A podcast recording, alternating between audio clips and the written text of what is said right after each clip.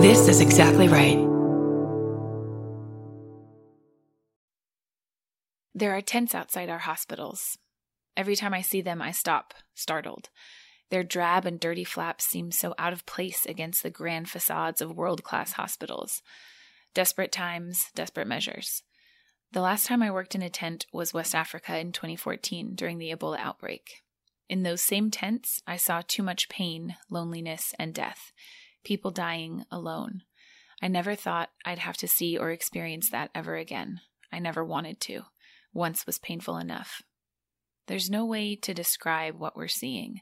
Our new reality is unreal. The people and places we've known so long and so well have been transformed. Our ERs are ICUs. Everything looks, sounds, and feels different. Just one week, and it's a whole different world. The patients I normally see are nowhere to be found. Every single patient I see has COVID 19. Every single patient. Working in the ER means walking through a corridor of coughing, each a slightly different pitch and different frequency, but all caused by the same exact thing. It's not just the volume of patients that's hitting us, it's the severity. Respiratory arrest, respiratory arrest, respiratory arrest. Each takes six to eight professionals nurses, respiratory techs, ER docs, anesthesiologists. Each takes an hour or more, back to back, all shift long. And it's not just the unrelenting severity. We're being asked to do things we've never done before. Run a code as your goggles fog and you can't decipher the vital signs on the monitor. Try to predict which COVID patient will crash if you send them home and which won't. Talk to palliative care. Talk to family members. Long discussions about likely outcomes. Listen as family members sob. They can't be here when they ask to withdraw care. We FaceTime so they can say goodbye. We stop the drips turn off the ventilator, and wait. Your hands upon theirs, you think of their family at home, sobbing. Someone starts saying a prayer. You can't help but cry. This isn't what we do. You stand by. You wait. This isn't what we do. You stand by. You wait. Time of death, 7:19 p.m. I know what my colleagues are feeling. I see it on their faces. We are exhausted. Hours in goggles, gowns, and masks feel like days, but we're only at the beginning. The mental exhaustion is only starting to set in. The things we do, the things we see, this isn't what we do. I worry about my colleagues. Every day someone calls me crying. How long will they hold? How long will I hold? I remember how this anxiety gnawed at me every day in Guinea during Ebola. Would today be the day I got infected? Won't know for a week. The days add up. The worry adds up. I've never seen my colleagues so afraid, so unsettled, but I've also never seen them all work so well together. I've never seen us more unified, more focused, more sincere. Yes, we worry about PPE. Yes, we worry about lack of medications. Yes, we worry about one another but I've never seen so much sense of purpose, so much honor to do this job.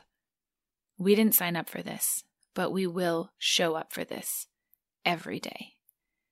I think of this when I finally get home clothes in a bag, hot shower, look in the mirror, indentations of goggles still deep in my face, blisters on the bridge of my nose. How long will we hold?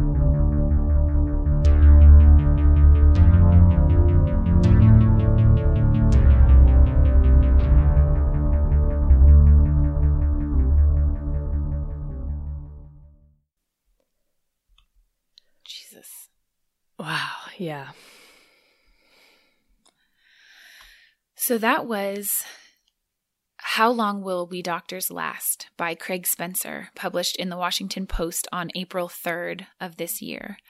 Uh, Craig Spencer is the director of global health and emergency medicine at New York Presbyterian Columbia University Medical Center. He also, if you want to read this and more from him, he has another really nice thread on his Twitter account describing what day to day life has been like for an ER doctor during this pandemic. That's, yeah, it's, it's incredible and so difficult to imagine. Yeah, it's, it's horrific, Erin. Yeah. Yep. Well, hi. I'm Erin Welsh. And I'm Erin Allman Updike. And this is This Podcast Will Kill You. Yeah. So, this episode is a continuation of our Anatomy of a Pandemic series, which is our series on COVID 19. In each of these episodes, we address different aspects of the pandemic with the help of experts in the field because hey, we're not experts. We're not experts. Our first six episodes covered things like from the virus's biology to clinical disease, from control efforts to mental health coping strategies. As you might be able to guess from the title of this episode, we're going to talk today about how spillover events happen and why. We'll talk about what we currently know about where SARS CoV 2 came from and how we can use this pandemic to be better prepared to stop another. We were fortunate enough to speak with Dr. Jonna Mazet, an incredible disease ecologist whose specialty lies in identifying emerging pathogens of public health concern. But before we get to that, we do have a couple of pieces of business to go over. First, let's talk firsthand accounts. Yes. So, we are working on more episodes of this series covering things like how the pandemic has impacted the economy or education or marginalized populations, as well as update episodes on topics we've already covered. And for these update episodes, we want to hear from you. We want to hear how this pandemic has affected your life, your job, your family, your friends, etc. If you are willing to share your story with us for inclusion as a possible firsthand account in one of these episodes, please go to our website, thispodcastwillkillyou.com, and click on COVID 19 firsthand at the top of the page. And then that'll take you to a form that you can fill out, and then we can get back to you with more details. Real quick, another thing we wanted to say about firsthand accounts, it's kind of like what everyone says in their Twitter bio retweets are not endorsements. Um, there are so many people that are having so many different experiences and different perspectives during this pandemic. One of our goals with presenting these firsthand accounts is to show just how huge the diversity is in how this pandemic is affecting people. So we hope that by hearing these stories, it's a way for us all to increase our understanding and empathy during these horrible, stressful times. We recognize that no single experience is going to be universal. So, yeah. Yeah, exactly. Okay, another piece of business alcohol free episodes. Whoop, whoop. So, a little bit ago, we posted on our social media about alcohol free episodes now being available. And so, let me tell you what these are. So, some educators reached out to us to ask whether there were versions of episodes that didn't contain the Quarantini talk, and if there weren't, whether they could actually edit those portions out themselves for use in the classroom. And so, instead of having a bunch of people doing the same obnoxious work, over and over again, editing out the Quarantini talk, we thought, you know what, it's going to be easier to have them all in one place, available for whoever wants to use it for whatever reason. And so what we did is we edited out all the Quarantini talks from our past episodes and put these, quote, alcohol free episodes in a playlist on a page on our website called Alcohol Free Episodes, which you can find under the episode tab. Our regular episodes, like the one that you're currently listening to, even though this is a little irregular for a regular episode that you get from your normal podcast sources, we will still have quarantinis and placeboritas, so you don't need to worry about losing those.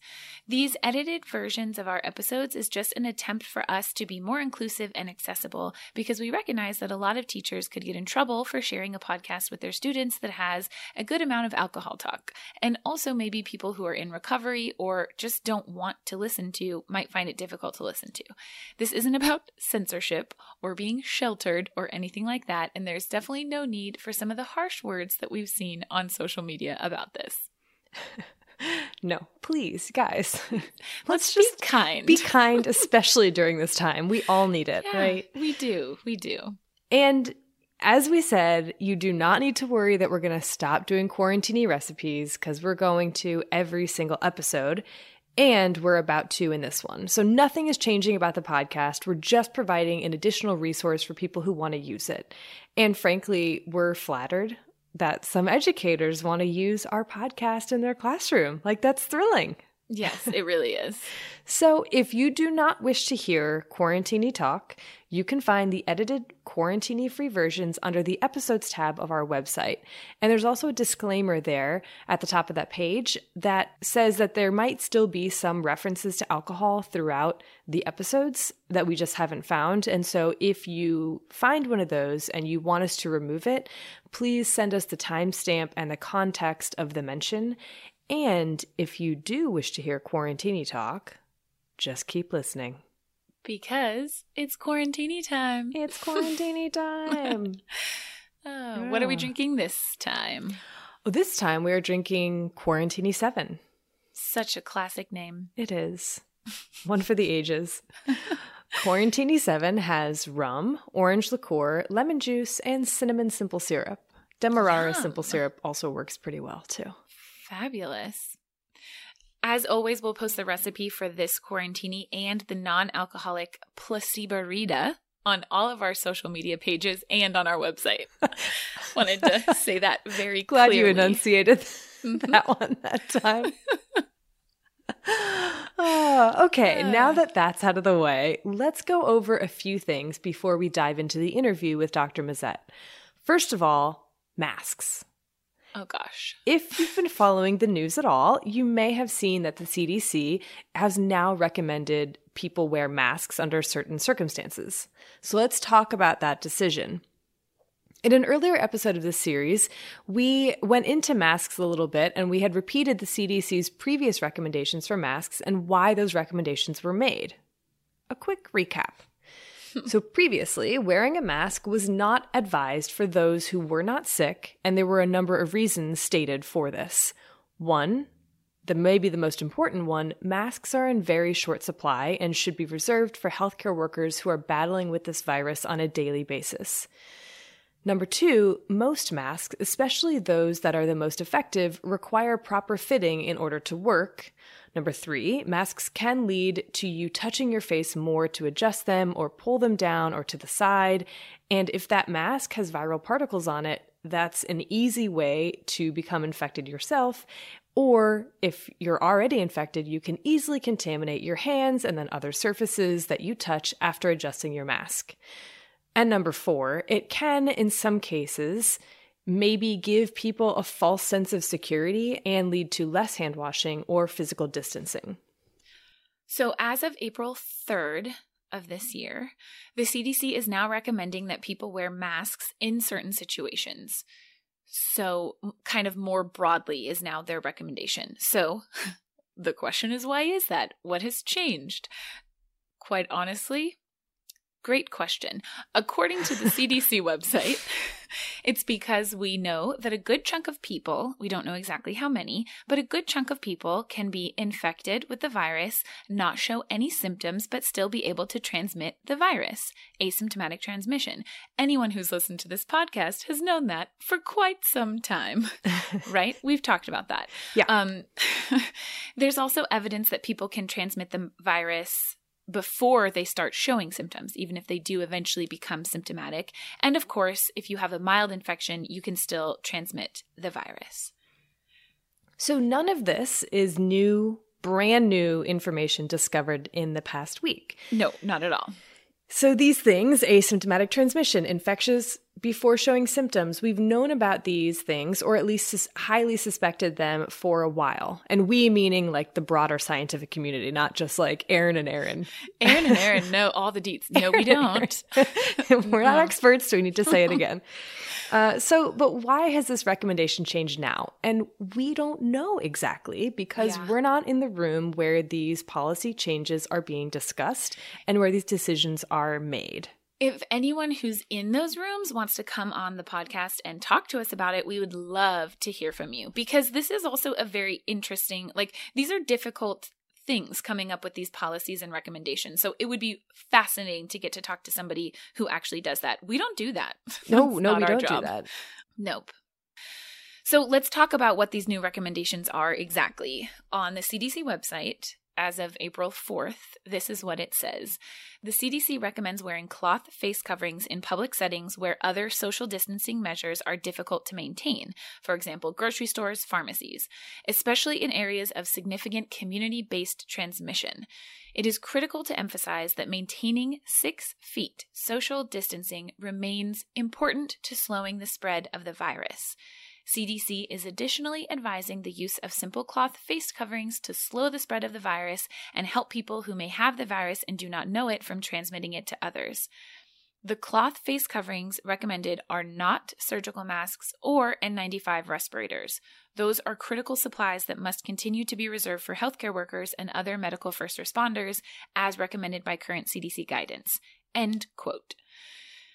So, they're they're basically saying wear a mask if you absolutely have to go out to help prevent transmitting this virus to other people. But masks are no replacement for staying at home. Also, washing your hands and never touching your mask with dirty hands. Does that make sense? And also washing your hands after touching your mask. yes. yeah. Just washing your hands every time your hands go anywhere near your face, for sure. yeah. Okay. Okay. Um, but this is an ongoing thing. And so there's going to be more information, and we'd love to do a deeper dive into it with someone who is working firsthand on this. Knows more than we do. Yeah. Yeah. Yeah. All right. Are we ready to talk about spillover events? Oh, I sure am. Okay. I think uh, the listeners of this podcast maybe don't need a whole lot of setup for this particular topic because if you've listened to us before, you've heard us talk about spillover events and what they are and disease ecology and what that is. Mm-hmm. So let's get right to it. Right after this short break.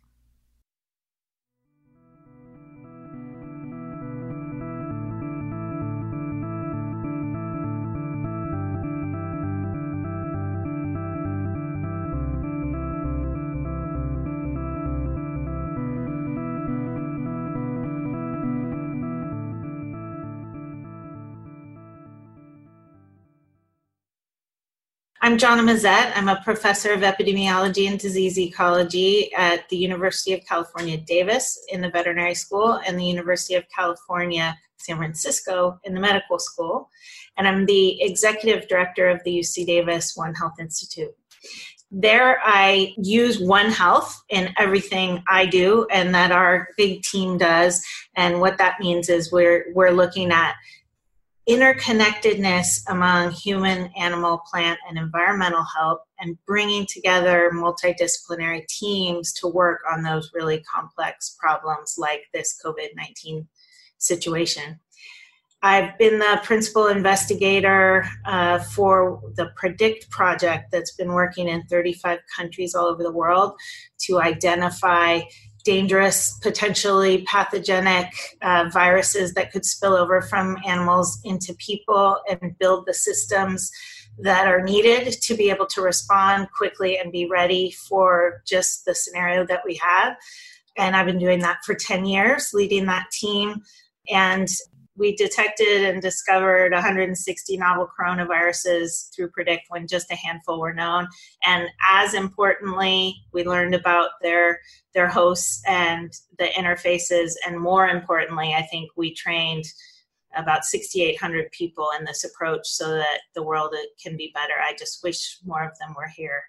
Now I'm the director of the One Health Workforce Next Generation, which is the logical follow on from predict meaning that um, we want this trained workforce to be expanded in the most likely hotspots for spillover so that academics all over the world can be training people to, to be the workforce for hopefully to prevent anything like this ever happening again.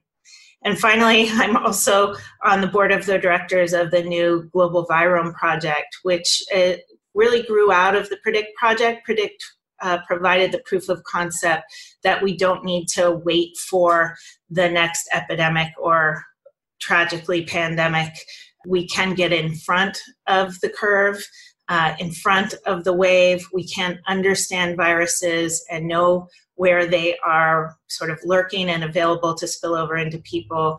We can know what they are, we can know how to detect them, we can uh, know how to prevent our own risky behaviors that put us in harm's way. Awesome. So many different things that you're working on. Yeah, sorry. no, don't apologize. it's amazing.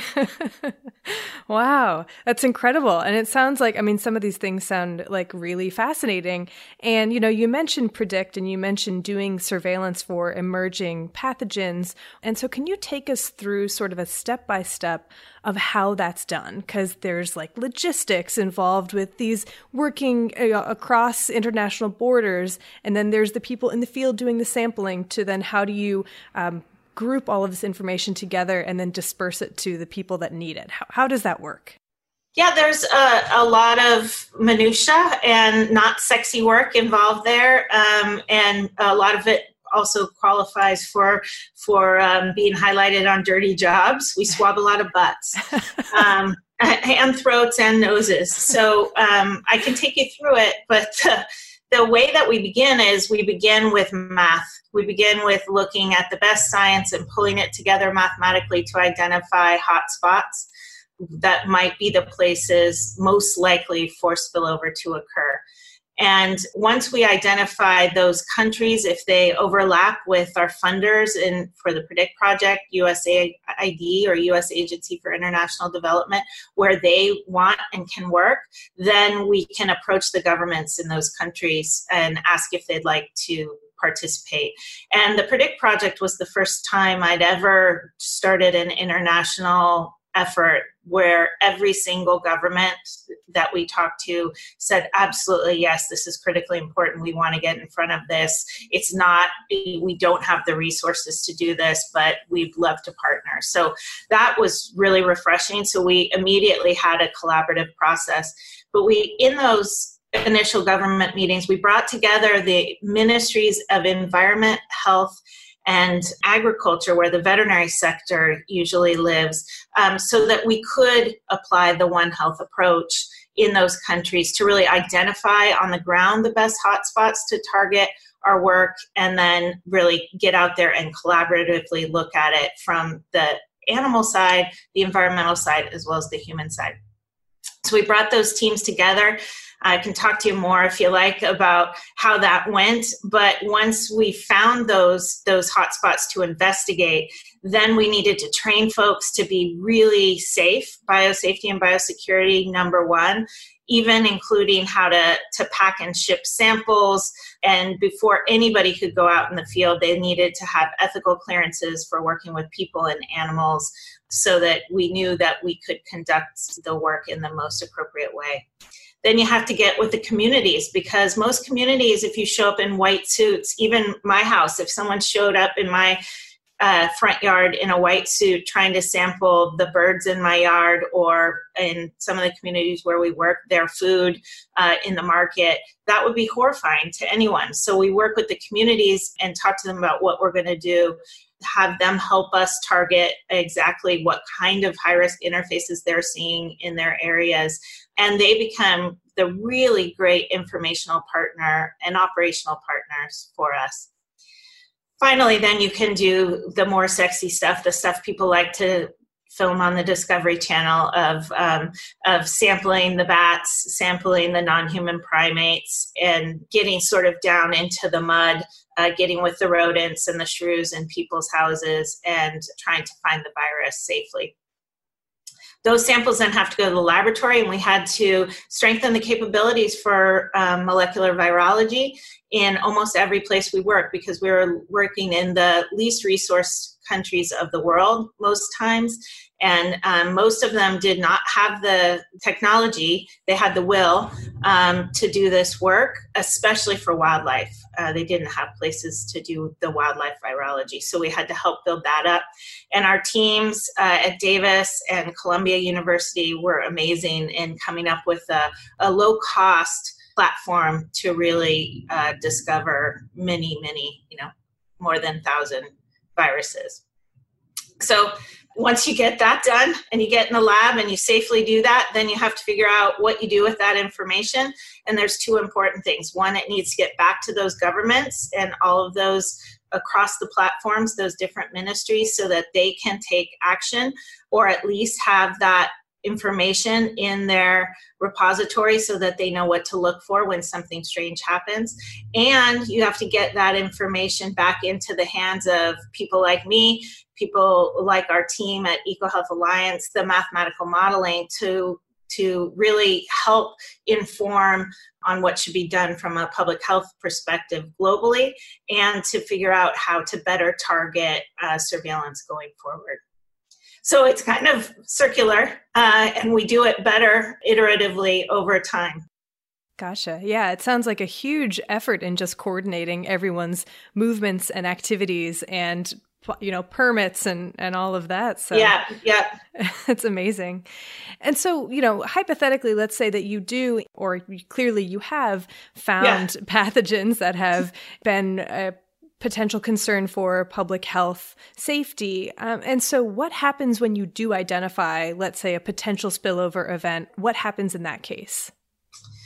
Well, I, I, mean, there are multiple scenarios. In the Predict project, we assisted governments with 45, now 46, unfortunately, counting this one, uh, outbreak investigations, many of which stayed really small. I think testament to being prepared, uh, some of which, like this one, the project was actually finished in the countries where we were working at that time. We're, re- we're reactivated now, thankfully.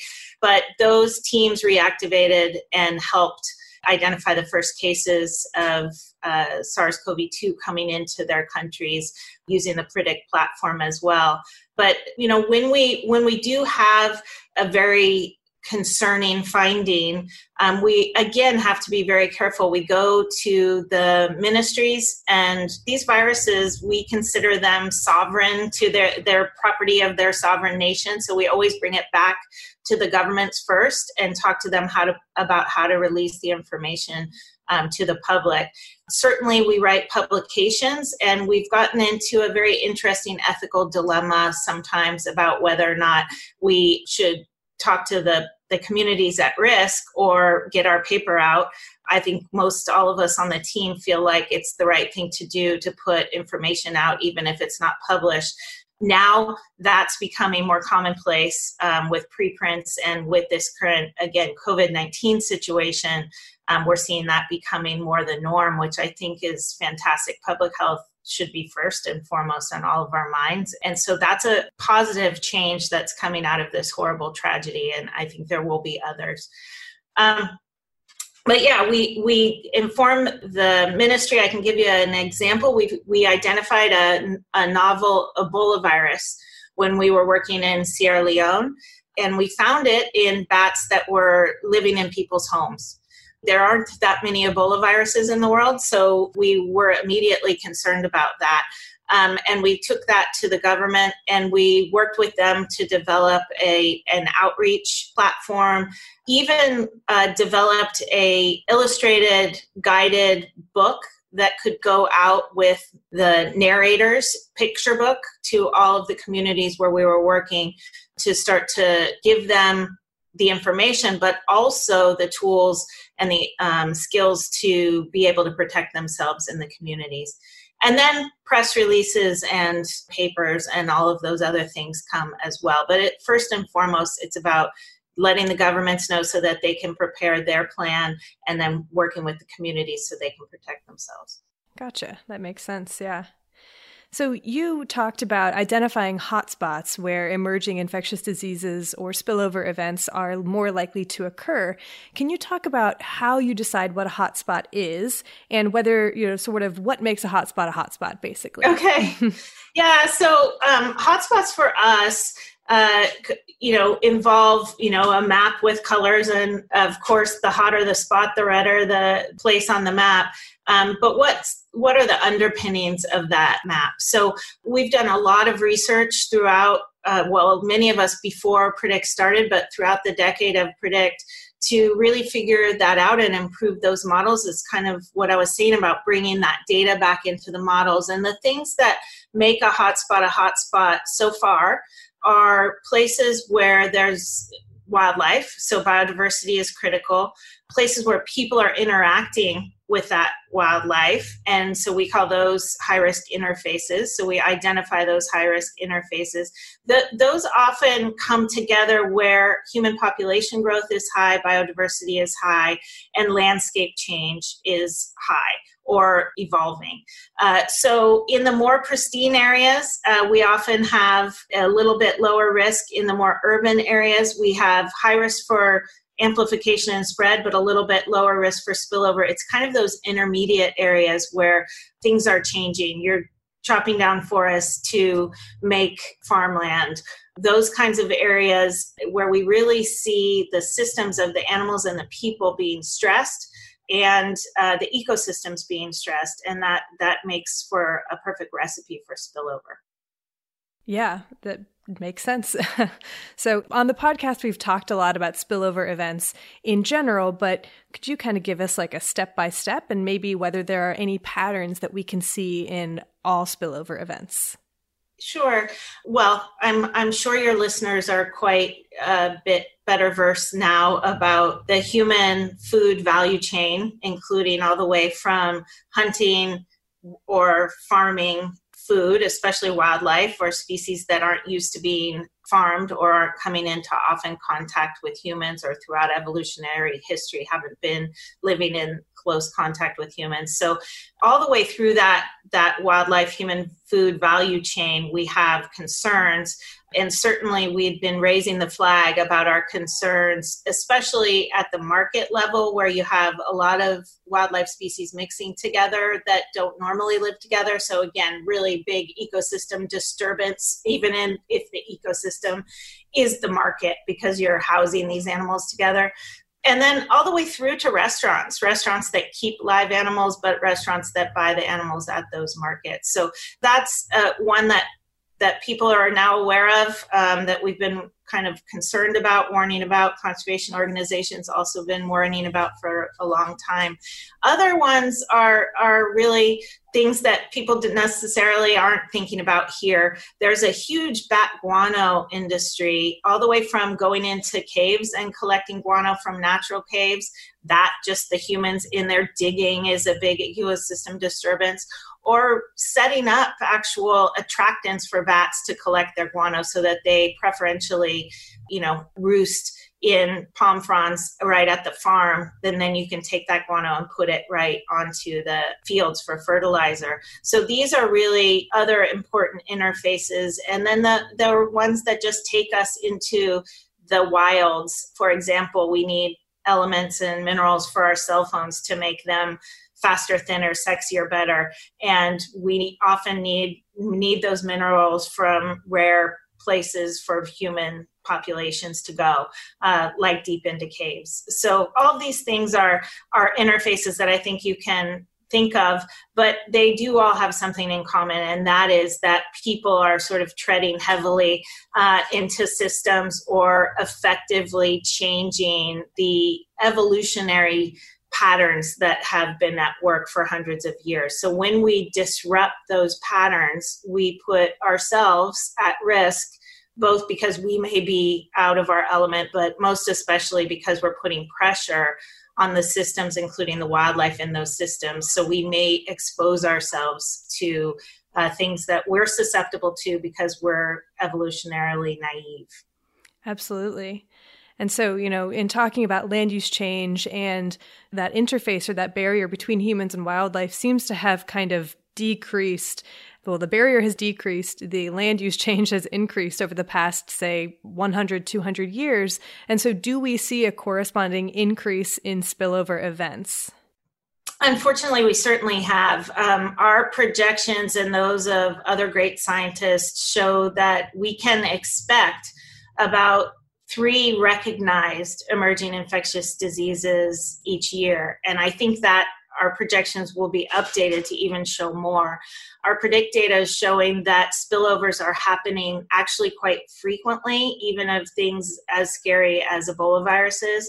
And that they don't always, in fact, don't often take off and cause a recognized outbreak. They might only make one person sick, and then for whatever reason, that person doesn't infect someone else. Again, as we look at how humans, animals, and the environment interact, sometimes all of the perfect um, scenarios come together for tragedy, and sometimes they don't, and just one person gets sick, and no physician anywhere would pick that up and think of testing for something new.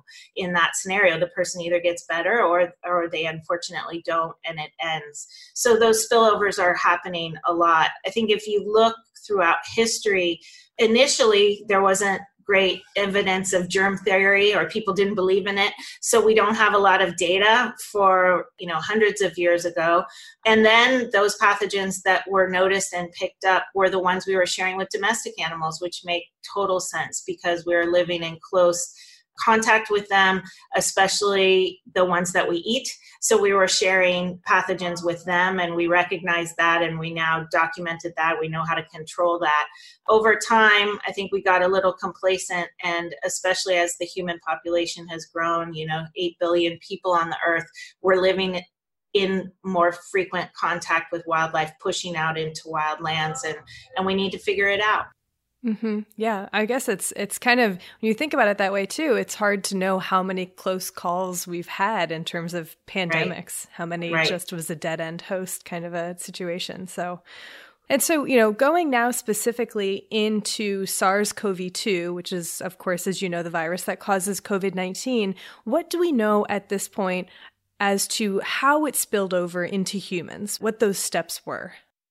We don't know much at all. Well, first of all, my soapbox, if we had been doing this work more broadly earlier and people were beyond sort of the, the same people that all collaborate, had if we had been paying more attention, we would have been able to know a lot more.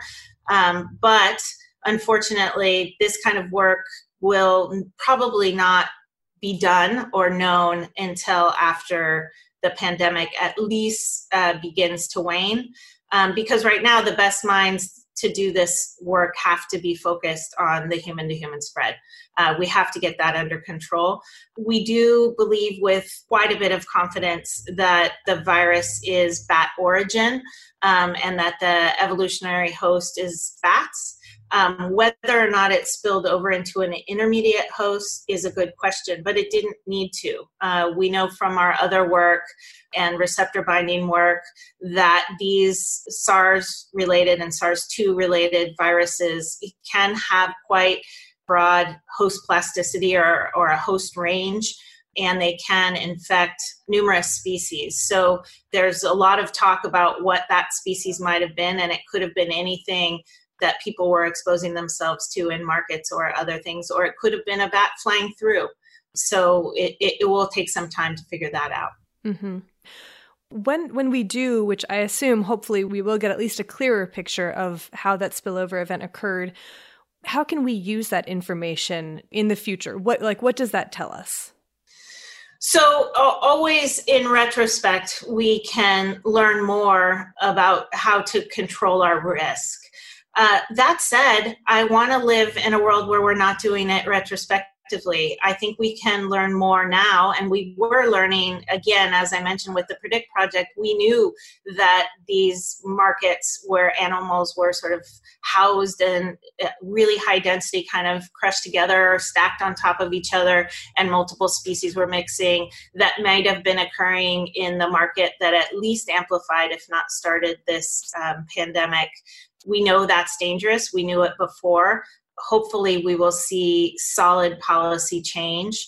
There's some great movement towards that and some concerning events, um, reopening markets and things that that point to us really having a hard time changing our behavior. Humans are the issue here. We have to get more comfortable with change, and that's that's evolutionary to us. We're not comfortable with that, so that's going to be tough. But so we can learn from this one. We can also because we have lots of samples and lots of people interested. Um, we can learn as we're responding to this one about our transmission risk and those intermediate hosts. We just have to do the work. Um, and there's so much more attention now.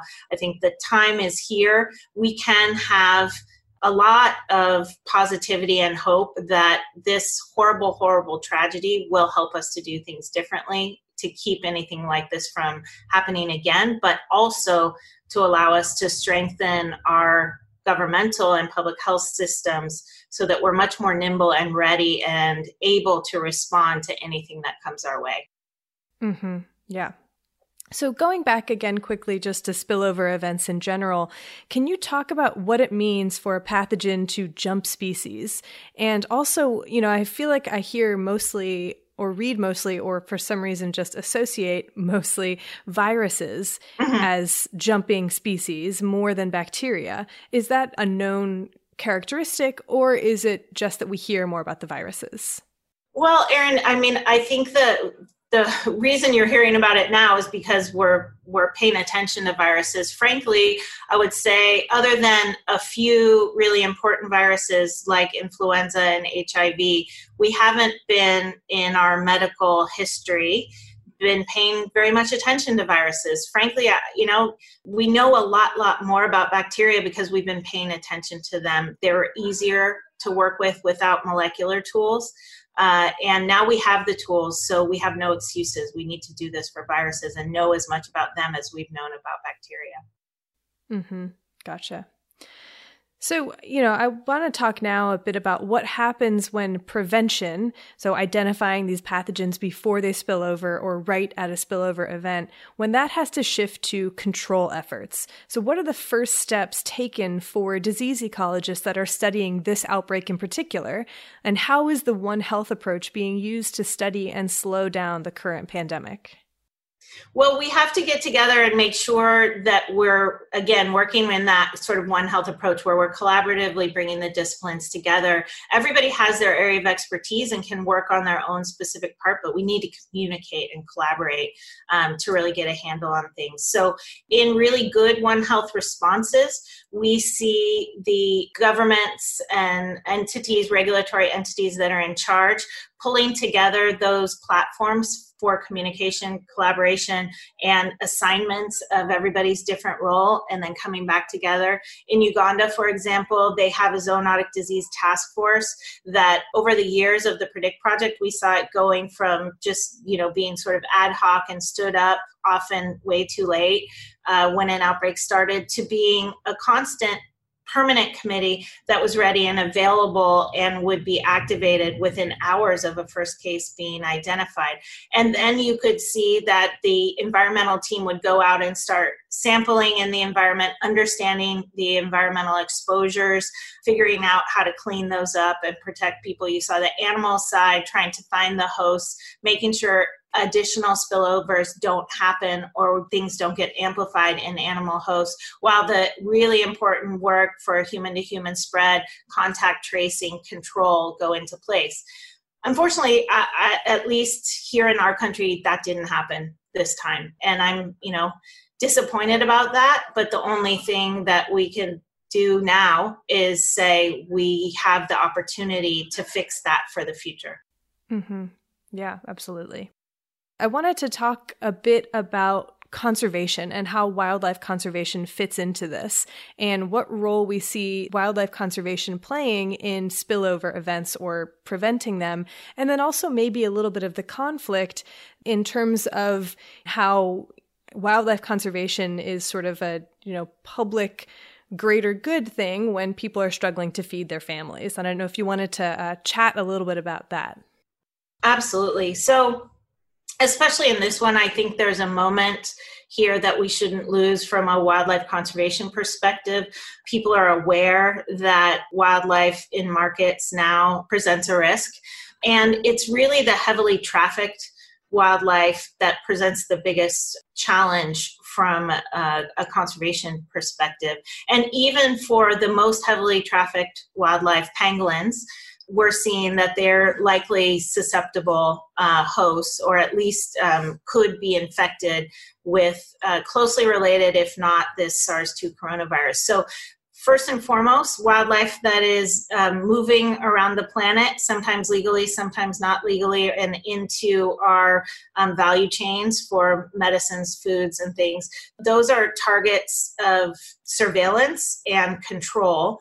And for wildlife that's tra- trafficked or hunted, captured, transferred illegally, we can really do a greater good for the wildlife while also doing an amazing risk reduction effort for humans. So I think that the time is now to look at that. And frankly, a lot of that traffic wildlife is moved by the same bad actors that move drugs and, and traffic humans. And we, we want to see that stopped certainly there there are places where we we look at the trade-offs of protein availability and nutrition and um, what's available to people. So certainly we can think about better ways uh, to get protein into diets than eating wildlife.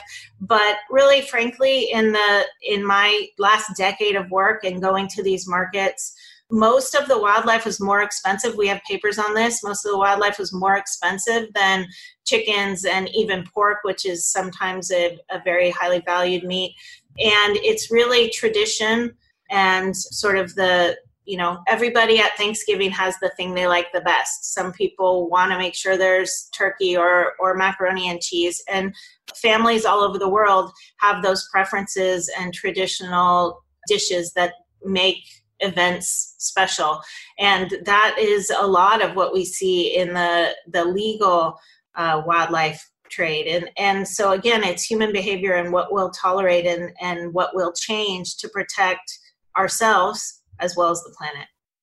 Mm-hmm. Absolutely. It's I mean and it's it's hard because I think this is again where something like a one health approach or a more interdisciplinary approach is really crucial in trying to get messages um, not only from the people studying these pathogens to people maybe exposed to these pathogens, but also vice versa. What are the things that they're concerned about? What are the trade offs that they view? And, and how do we come to a compromise while also making everyone healthy? Yeah, absolutely. So, so far in this pandemic, what do you think we have learned from a One Health or maybe a disease ecology perspective that you think could help us prepare for or hopefully stop the next one? Well, certainly we need to be ready earlier. So, uh, what we did with the Predict project provided a proof of concept that we need to go even further, um, and we need to have a One Health approach to be able to prepare. That's why, um, I, you know, I've joined the Global Virome Project, and we really want to understand the host, the interfaces, the geographical locations, um, not just identify the viruses early, but understand what will make them a jumper and how to target therapeutics and diagnostics. And that takes more than just finding the virus once really, you know, we've been working on a risk ranking for all the, the new viruses that we've found and others have found, and a tool uh, that we call spillover uh, that uh, that will help us rank those viruses. We've used experts from around the world, the best in the field, to help us rank about 40 different factors. Epidemiologically, ecologically, virologically, uh, to help us collect that information and um, rank new viruses as they're found the key thing to that is is having enough detections to understand if they're single host viruses or if they're easily moving between species. And if they're easily moving between species, that certainly moves them way up high on our risk ranking. How do you determine whether something easily moves between species? Is that something like that's a genomic question or is it an experimental question? Uh, we can do it multiple ways. So certainly we can do it genomically, uh, looking at both the the virus's ability to bind to receptors and then the host receptors' ability to um, receive that virus. That's happening with coronaviruses. We've been doing that for quite a few years and working with some of the best folks out there, like at North Carolina University, to do that work but you can also do it in a low tech way. And frankly, if you go out and sample the wildlife and you find the viruses, then they're getting into those wildlife. So you don't necessarily, for every single virus need to do heavy duty uh, laboratory investigations because that's very expensive and time consuming. Um, you can start by identifying those viruses, and if you're doing heavy sampling, you can say, okay, this one is only ever being found in this one species. It's much less likely to jump. Let's look at its spike protein and in it, the host, the ACE2 receptors, to see what makes that one different than all of these coronaviruses that seem to be able to jump and we find in dozens of hosts. Mm-hmm. Mm-hmm. You know, I think the Predict Project with its One Health approach is such a perfect example of how you can have expertise in one field and bring so many different people together with all so many different expertises together to still work on one common goal. Um, and so, you know, you mentioned mathematicians, field ecologists, veterinarians, um, physicians. Like, what are some other examples of people? Because I know that people after this are going to want to get involved, and maybe yeah. this is something that speaks to them. So, what can they do? I mean, a big one that we need more of that we, we have some great social scientists working with us, both in the behavior realm and the in economics on the Predict project and the Global Virome project. Those uh, areas of expertise are underrepresented in health work. And frankly, because they're underrepresented in health work in academia, we've undertrained people to help us with this. And we're going to feel that, especially from the behavior change perspective. Um, we really need those medical and cultural anthropologists that are willing and able to innovate in behavior change if we're going to get in front of these things. Mm-hmm. Awesome. So, what do you think are some of the biggest barriers or challenges in identifying these spillover events in the future? And maybe, you know, even though we've learned so much from this, um, what do you think in the future is going to make it more difficult to prevent something like this from happening again?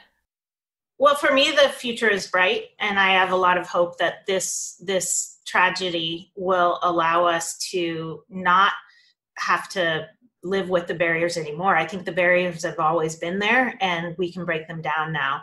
The barriers are really uh, human nature barriers. Uh, we deal with what we were worried about because it just happened instead of looking forward.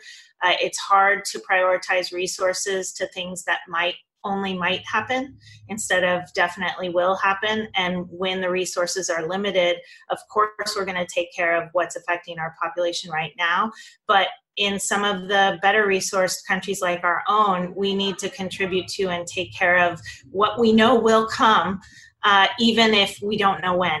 Uh, so I think those barriers are are lowered right now. We have to take advantage of that lowering to really stop chasing the last epidemic and start preparing for the next one.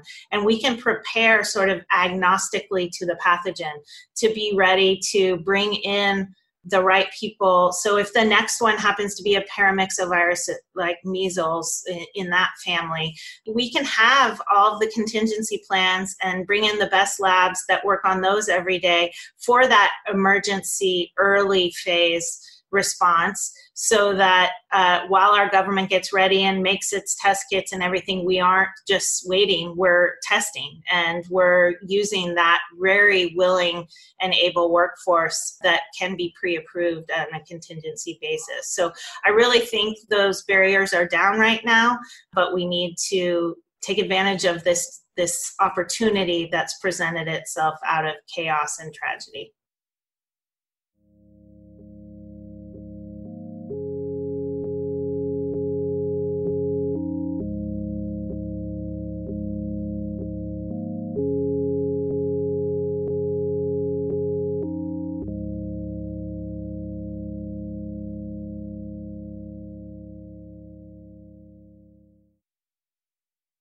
That was awesome. Thank you so much, Dr. Mazet. I just had the greatest time talking with you.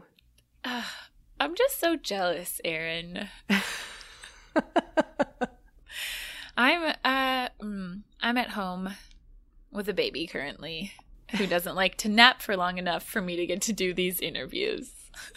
Listen, your presence was missed and Yep. Um someday I'd like to meet you, Dr. Mazet. Anyways. What did we learn from that interview? We learned a lot of things. A lot of things. uh, let's talk about the five, just as we have for other episodes in the series. So, the first thing that we learned isn't that new, and we've said it before, but I think it bears repeating. Spillover events have been on the rise for a very long time, and there is no slowing down in sight. Researchers estimate that we'll see three recognized emerging infectious diseases every year. Three. Those are just the ones that we recognize. And so that means that there are a good deal of spillover events or emerging infectious diseases that we may not even realize are there simply because the person got better or they died and no one else got infected and we didn't know what to look for or even that we should be looking for something. So, the more we look, the more likely we are to catch something early and stop a potential pandemic in its tracks. Dang. Three a year. Three a year. My gracious. All right, number two. There is a usual sequence of events that emerging infectious disease researchers follow when they collect and present their data.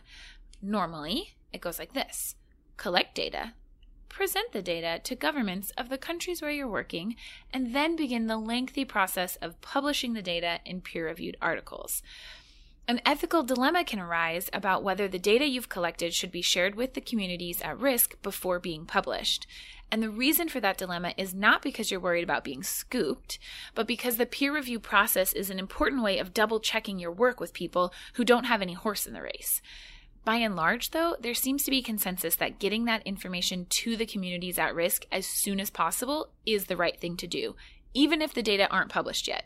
And this is something that we've seen a lot in this current pandemic and will hopefully cause us to re examine the way we get public health information out there in the future. Number three, we know how spillover events happen and we can estimate where they are most likely to occur. Spillover events are caused by humans invading wild spaces and wild animal habitats, changing the natural environment. When people do this, we stress the systems and the wildlife, and that leads to us exposing ourselves to things to which we are immunologically naive, something we've never, our bodies have never seen before. And so the places that tend to be hotspots for spillover events are high in biodiversity and have increasing or evolving landscape change. And this is because in those places, the barriers between humans and wildlife are lowered. And the wildlife trade in particular poses a pretty huge threat not only to the conservation of some of the most trafficked animals, but also to public health because that's where a lot of these spillover events happen. And conservation efforts would go a long way towards reducing the likelihood of spillover events, but policies also need to be sensitive and keep in mind cultural traditions and the basic needs of people living in these hotspots. Number four. How many times can we say this? We need to stop chasing the last pandemic and spend more resources on stopping the next one. What, what? By doing that, we can enable an entire willing and skilled workforce that can give us a leg up on preventing another devastating pandemic. We've said before that when these emerging infections occur, we're not starting from scratch, but let's make sure we can do all we can to start as far away from scratch as possible. Invest in global health. Yeah. Uh, okay, number five. We gotta work together. We gotta work together. So, working together, this is what the One Health approach is all about. And so, by recognizing that the health of humans, animals, plants, and the environment is interconnected, it makes it so that a lot of disciplines have to work together to understand the drivers of disease. And people who work in One Health have done a great job of collaborating across disciplines that are very different, but there is also a need for more social scientists in healthcare and especially health research fields. Because we can do all of this super cool ecology or microbiology or mapping research, but if we want this research to make an impact on people, we need to communicate these things to communities and get them involved. Yes. Absolutely. okay. What a Wow. fun episode. It was so great. I I mean honestly like I was very nervous. I felt like completely starstruck, and um, it was really fun to to talk with her. So, and also thank you so much to Brooke for putting us in touch with Dr. Mazet. It was very appreciated. Fantastic guest to have. And also a huge thank you to my very good friend Zuen Spiegelman for all of your help with our firsthand account form. Reminder if you'd like to share your firsthand account with us, please go to our website, thispodcastwillkillyou.com, and click on COVID firsthand. Uh, let's do sources real quick. Yeah, let's. Okay.